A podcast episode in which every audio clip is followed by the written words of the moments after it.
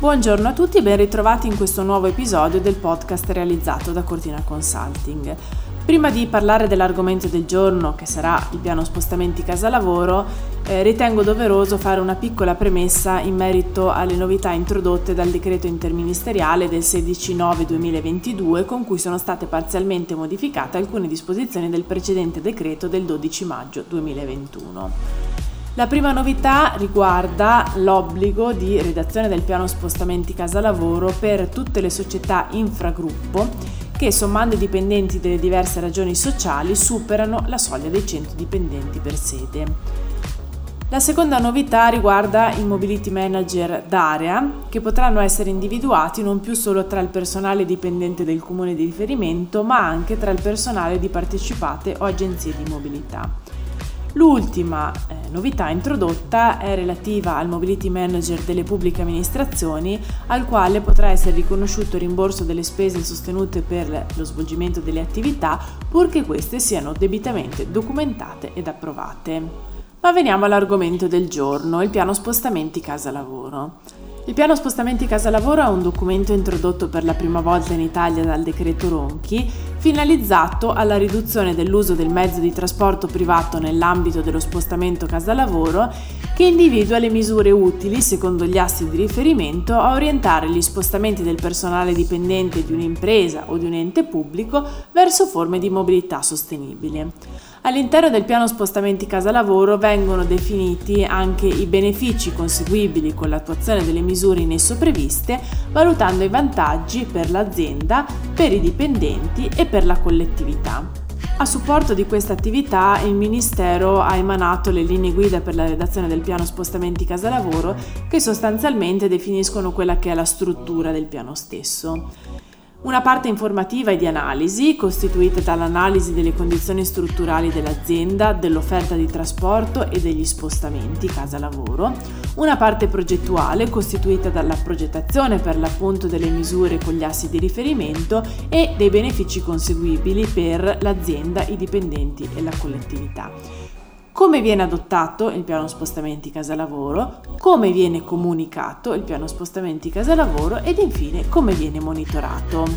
Ma come posso realizzare un piano di spostamenti casa-lavoro? Innanzitutto ricordiamoci che è un documento utile per l'azienda e per i dipendenti, ma anche per tutti gli stakeholder esterni che si interfacciano con l'azienda stessa o che vi accedono di frequente. Da non sottovalutare poi l'importanza di questo documento ad eventuale supporto di un bilancio di sostenibilità o di una certificazione I S O. L'analisi delle condizioni strutturali aziendali si divide tra condizioni interne e condizioni esterne. Tra le condizioni interne troviamo ad esempio la localizzazione, il personale dipendente, l'orario di lavoro.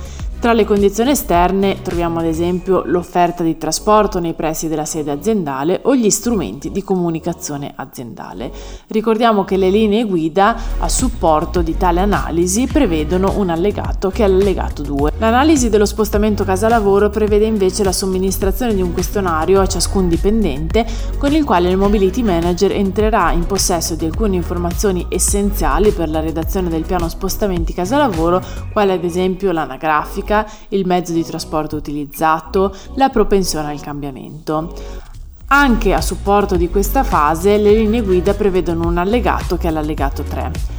La fase di analisi è molto importante perché i dati raccolti saranno la base per la fase due, ovvero per la fase progettuale. Fase di progettazione che viene suddivisa in due macro aree, una di progettazione per l'appunto vera e propria delle misure con gli assi di riferimento e una di individuazione dei benefici conseguibili.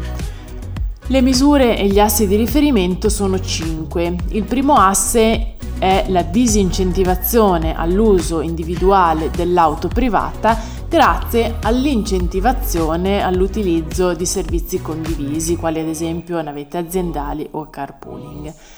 L'asse due favorisce il trasporto pubblico, l'asse tre favorisce la mobilità ciclabile e la micromobilità, l'asse quattro riduce la domanda di mobilità con alcune ehm, tematiche quali lo smart working, mentre l'asse cinque individua ulteriori misure specifiche sul tema, come ad esempio eh, la formazione in ambito di mobilità sostenibile.